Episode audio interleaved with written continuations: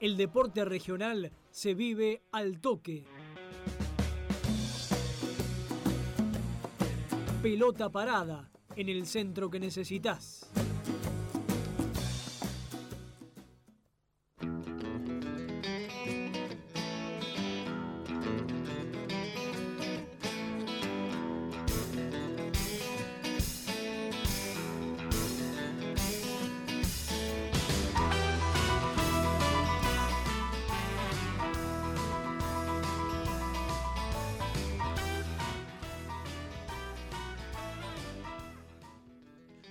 Primera sección de este programa, de este centro que necesitas. Arrancamos de lleno con el contenido del programa.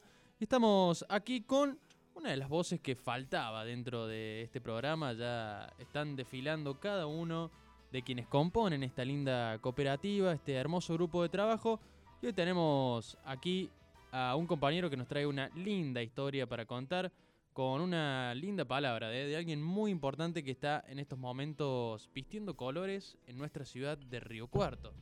Exactamente, Darío, estamos aquí en el estudio de la cooperativa Al Toque, aquí dentro de lo que funciona Al Toque Deportes, Al Toque Gráfica, Al Toque Radio en este caso, con uno de nuestros compañeros de la cooperativa le damos la bienvenida a una de las voces que faltaban pasar, bien decía aquí Darío Bartoccioni, el señor Iván Ortega. Buenas tardes, Iván.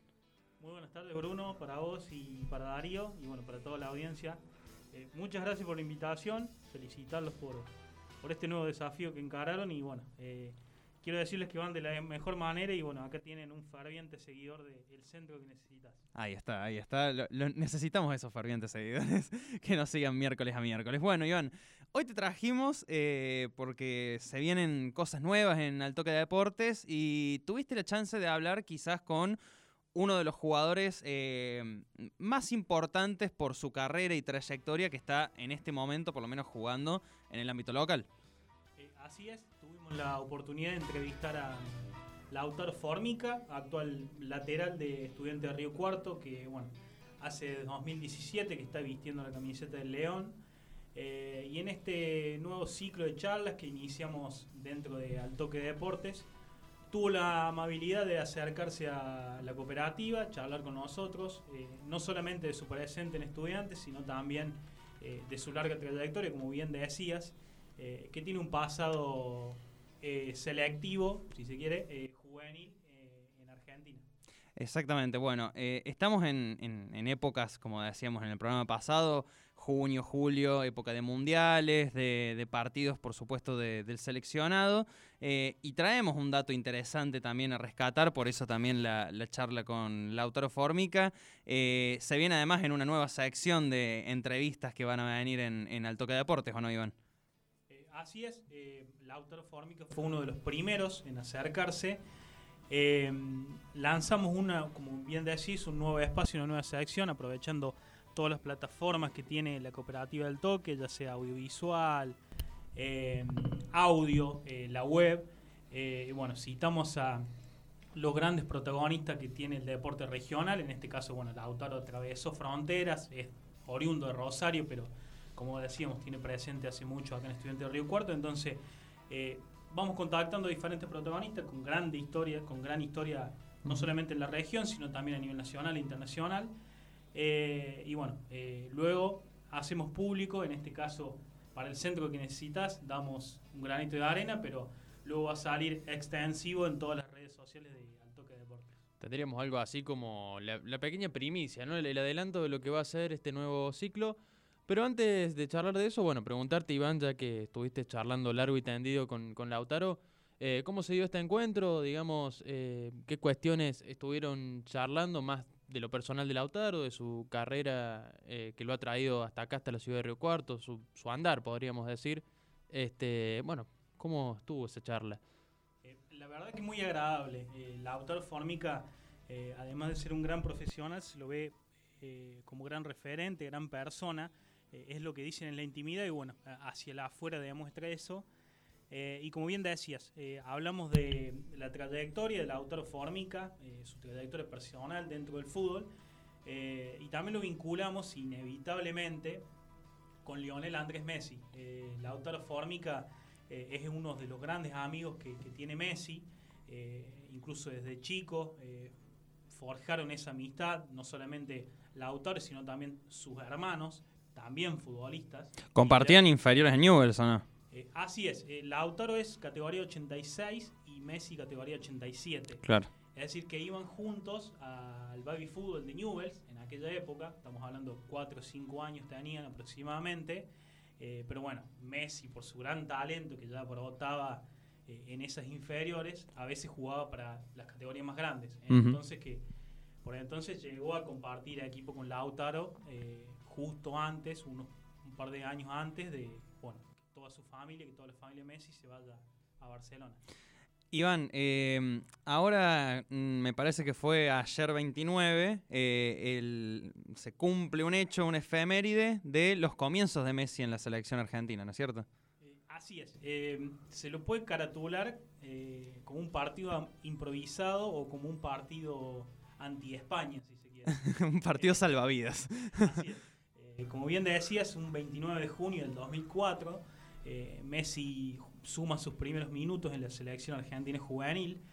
Eh, decimos de partido improvisado porque fue, como se dice a lo criollo, a rompirraje, eh, organizado para que Messi no fiche, no confirme su participación en la selección de España eh, y se incline por vestir los colores celeste y, blanco. ¿Era algo que Messi podría haber hecho, eh, jugar para España, o siempre lo tuvo claro? Eh, ¿qué, es lo que pensás vos de, tu intuición personal también? Hablando de mi perspectiva, eh, me parece que nunca podría haber sucedido, salvo que a Messi los directivos o formadores de la selección argentina juvenil le hayan dicho que no a la cara, a él o a su padre Jorge Messi, que en ese momento cuando Messi, estamos hablando de un Messi tímido toda su vida. Estamos hablando de un Messi de 15, 16 años, mucho más tímido de lo que es ahora, digamos. Eh, entonces Jorge Messi, su padre, es el que manejaba todo. Si por, si por esas casualidades recibía el no en la cara, como decía, de los directivos, formadores de la selección argentina, por ahí Messi se hubiera inclinado por España, pero eh, creo que en definitiva siempre demostró ese amor por la selección eh, y bueno, lo sigue demostrando aún hoy con 34 años. En la charla con Lautaro le preguntaba justamente sobre Messi, sobre su relación con él. Y estamos para compartir eh, lo que decía Lautaro Fórmica. Si te parece a la vuelta, seguimos charlando sobre eso. La vida y el fútbol me dio la, suerte de compartir cancha con él y, y no lo podés eh, calificar de ningún modo porque todos los fines de semana hace otra cosa distinta. Así que cuando vos lo querés decir algo, ya está haciendo otra cosa. Así y coinciden años después eh, en convocatoria en selecciones formativas. Eh, otro fotito más, otro recuerdo más. Eh, Era la banda de Rosario. Me, me, imagino que uno de los mejores recuerdos en tu carrera. sí. El, es el primer partido oficial de Messi, se va a cumplir el 29 de junio, se va a cumplir un nuevo aniversario un amistoso improvisado, se dice en la paternal, eh, ante Paraguay para, para, repatriarlo, si se quiere. Eh, ¿Qué tan cerca estuvieron ustedes de la cocina de ese partido, de, todo lo que se decía, de que Vivas le acercó un video a Tocali, de que Tocali llamó a Grondona, Grondona movió hilos? ¿Qué tan cerca estuvieron ustedes? ¿Eran, eran ustedes, me imagino, actores de reparto? Sí, nosotros previo a ese partido que se juega acá en cancha de Argentinos Juniors, una semana antes habíamos viajado a Paraguay.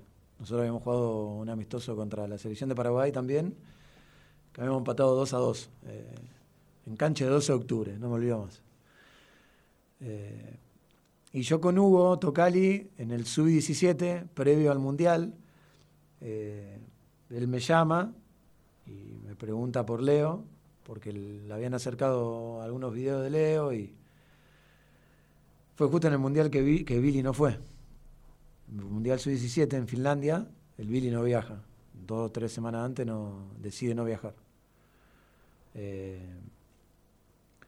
nosotros terminamos tercero ese mundial, pero bueno, Hugo me, llama eh, para preguntarme por Leo y yo le dije lo que conocía de Leo, que era hasta los 12 años una cosa extraordinaria, que no sé cómo estaba hoy, que sabía que estaba bien, por las cosas que me, llegaban, eh, por Lucas Escalia, que es el, primo de, Antonella, eh, que estaba haciendo inferiores a Newell. Bueno, uno más o menos tenía idea de cómo le estaba yendo a Leo y eh, bueno, se decidió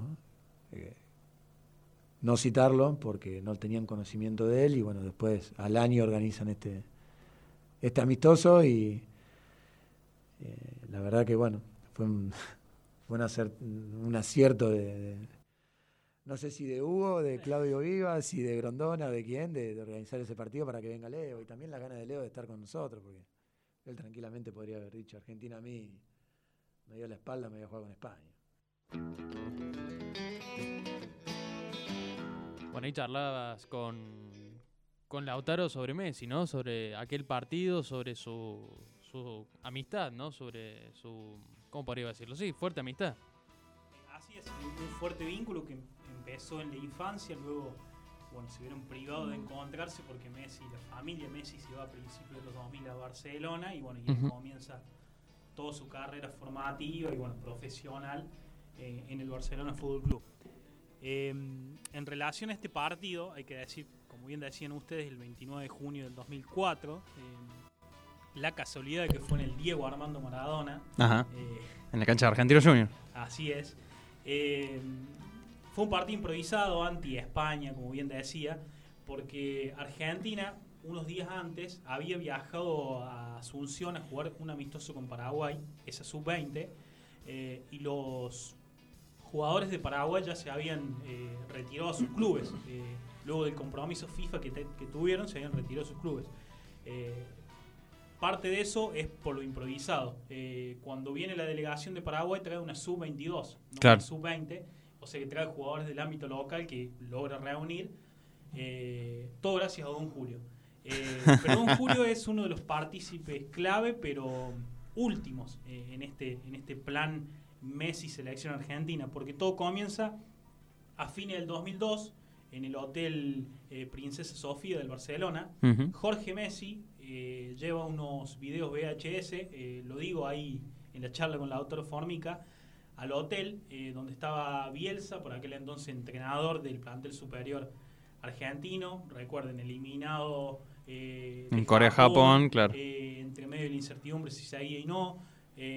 Tenía a su lado como ayudante de campo a Claudio Vivas y llega Jorge Messi, no tan conocido en aquel entonces, a entregarles unos videos eh, del hijo, que en ese momento tenía 15 años, 2002. Ujú. Eh, poco interés le dieron, le agarraron los videos, poco interés le dieron, se lo trasladaron a Tocali, que en ese entonces era el entrenador de las juveniles argentinas. Eh, Tocali decide no convocarlo para el Mundial 2003 de Finlandia, Claro. eh, eh, diciendo que ya tenía su grupo armado y que eran, había pocos meses de diferencia para ponerse a ver un chico de 15 años para ir a, A la al sub-20. Mundial 2003. Claro. Eh, es por eso que tardan unos años, estamos hablando de 2002 a 2004, tardan unos años en llevarlo. Eh, Tocali seguía diciendo no, a pesar de haber visto los videos, eh, pregonando esa unión de grupo que había formado, hasta que los distintos consejos de Vivas, de Beckerman, el mismo Bielsa, hacen que decline eh, esa, esa decisión. Y cuando declinan la decisión ya había varias presiones, no solamente de la selección de España, sino también del propio Barcelona por nacionalizar a Messi. Claro. Eh, estaba cerca el, el Mundial 2005 de Holanda, entonces querían contar con los servicios de Messi. Ya la familia Messi tenía no solamente la presión de España, sino también de el club formador, que Claro. es el Barcelona. Eh, entonces, eh, el, el España, selección de España, ya tenía planificada la convocatoria, hacerle llegar un fax al Barcelona El Burofax, otro más en la vida de Messi. para- exactamente, para, para contar con sus servicios. Sí. Eh, y es por eso que ahí eh, van, tanto Tocali como Vivas, le tocan la puerta a don Julio Humberto eh, y empiezan a mover las líneas eh, para organizar un partido que sea de carácter oficial FIFA. Eh, ponen a un árbitro internacional como Gabriel Bracenas, aquel recordado de... De Vélez Huracán, sí, de las finales. Eh, Va, que no fue final, fue última fecha de un torneo, sí. Y, y, bueno, la entrada, como decíamos, se jugó en el Estadio Argentino Juniors y la entrada eran diarios y papeles y revistas eh, para donación del Hospital Garrahan. Ni Ajá. siquiera se cobró Eh, y esa fría noche, el 24 de junio, eh, hubo apenas 200 personas, 200 presentes que vieron ese debut de Messi. Argentina ganó 8 a 0 a Paraguay. Messi hizo un gol a los 35 minutos del segundo tiempo. Recordemos que entró con la 17, ni siquiera fue titular. Eh, pero bueno, solo le alcanzaron un puñado de minutos para demostrar todo lo que sabía. ¿no? Formación de ese partido, porque atentis a estos nombres. El arquero era Nereo Champagne, arquero de, de San Lorenzo, que estuvo mucho tiempo en el banco de San Lorenzo, después pasó por otros equipos. La defensa con Ezequiel Garay, Ricardo Villalba, que nombrábamos recién, yo no lo tenía Ricardo Villalba, eh, el propio Lautaro Formica, por supuesto, Zabaleta, Pablo Zabaleta, del otro lado. Mitad de la cancha con el Chaco Torres de 5, Juan Manuel Torres, de Racing San Lorenzo. René Lima, que pasó por River. Matías Abeleiras, que salió de River también. Fue campeón en el 2008, del clausura 2008. Pablo Barrientos. Y la delantera de Ezequiel Laves, el Pocho Laves. Y Pablo Viti, delantero de Rosario Central.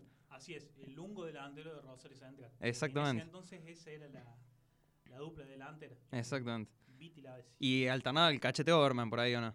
Así es. eh, o sea que nuestro Lionel Andrés Messi eh, quedaba recontra relegado Por Viti Overman. a- antes que lo vieran en acción. Obviamente después se supo ganarle puesto en la cancha. Le preguntabas a Lautaro sobre ese Mundial 2005 y bueno, estuvieron charlando un poquito y acá nos dejó algunas impresiones, las escuchamos y a la vuelta seguimos charlando de, de ese Mundial. Y ese Mundial 2005, que también dentro de poco se cumple un nuevo aniversario, eh, ¿qué significó para vos eh, en tu carrera? Todavía formativa, carrera formativa, todavía juvenil. ¿Qué significó ese, ese Holanda? Y a, a mí, en- eh, personalmente hablando, todo ese plantel jugaba en primera ya. Todo, menos yo. Yo había sido el único que no había debutado todavía. Eh, entonces creo que para mí fue como algo, fue tocar el cielo con las manos, porque yo creo que junto con debutar deben ser eh, de las cosas más lindas que te pueden pasar. Eh, pero sí, uno cuando aparece en esta fecha y uno sabe que está cerca y te etiquetan y aparece algún video nuevo y hace poco me apareció nosotros con Leo entrábamos en calor ante los partidos siempre, eh, entrábamos en calor juntos. Eh, tipo cábala o no sé, entrábamos siempre en calor juntos y hace poco me aparece un video así de nosotros dos entrando en calor y bueno, son los recuerdos más lindos que te que te pueden pasar y el día de mañana se lo, se lo mostraré a mi hija con mucho orgullo. Teníamos lindo equipo, te, te matábamos, te cortábamos las patas los cuatro del fondo. ¿no? Barroso, Cabral, Paleta y yo. Eh, nada, ahora estoy más lírico, yo estoy más viejo, ya ahora. No me meto tanto. No, me, no metes tanto la pata ahora. Sí, sí, sí, sí. Nada, sí, es lo único que tengo ahora, sí, que si no la meto, escuchame. Nada, pero era un equipo muy fuerte, muy defensivo, defensivamente muy fuerte, muy, muy agresivo y, y teníamos un medio campo con, con un recuperador, con un tractor, un recuperador como era el Chaco Torres, un tractor que era Zabaleta, Neri que te hacía la banda que no paraba de correr, era minuto 190 y pico y seguía corriendo, una cosa increíble, y Gabo que le daba la, que lo habilitaba a Leo y lo encontraba siempre, y bueno, y Leo con, con Gustavo arriba, pero Leo siempre salvándonos a él. Eh, hace poco me aparece en FIFA TV la semifinal con, creo que fue este partido, con Brasil. Y me aparece con calidad HD, porque se ve que lo subió FIFA TV en el, en el confinamiento del año pasado, se ve que empezó a subir partidos. Y uno de los que subió fue este. Y hace poco me lo vi. Y, y nada, fue un recuerdo muy, muy lindo.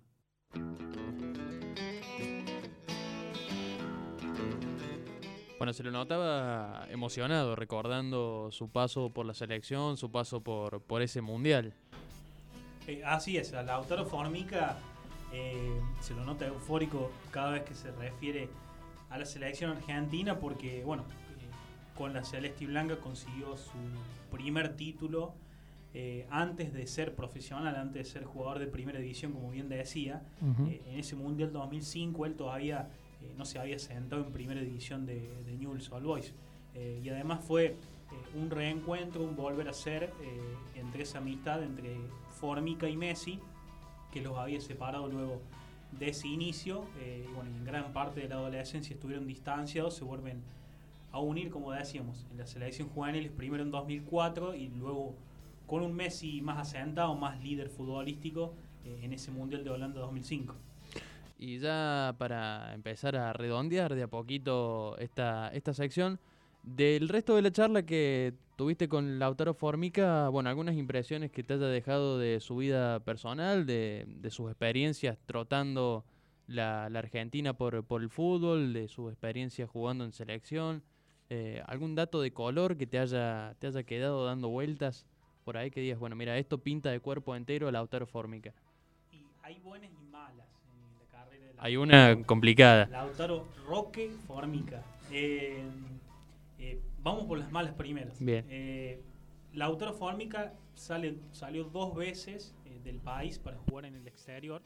Eh, primero lo hizo en Cerro Porteño de Paraguay y luego en el Asteras Trípolis de, de Grecia. Ujú. Cuando sale Cerro Porteño, lo agarra una especie de, de pandemia dentro del, del país, que es el dengue. Eh, es picado por, por el mosquito dengue.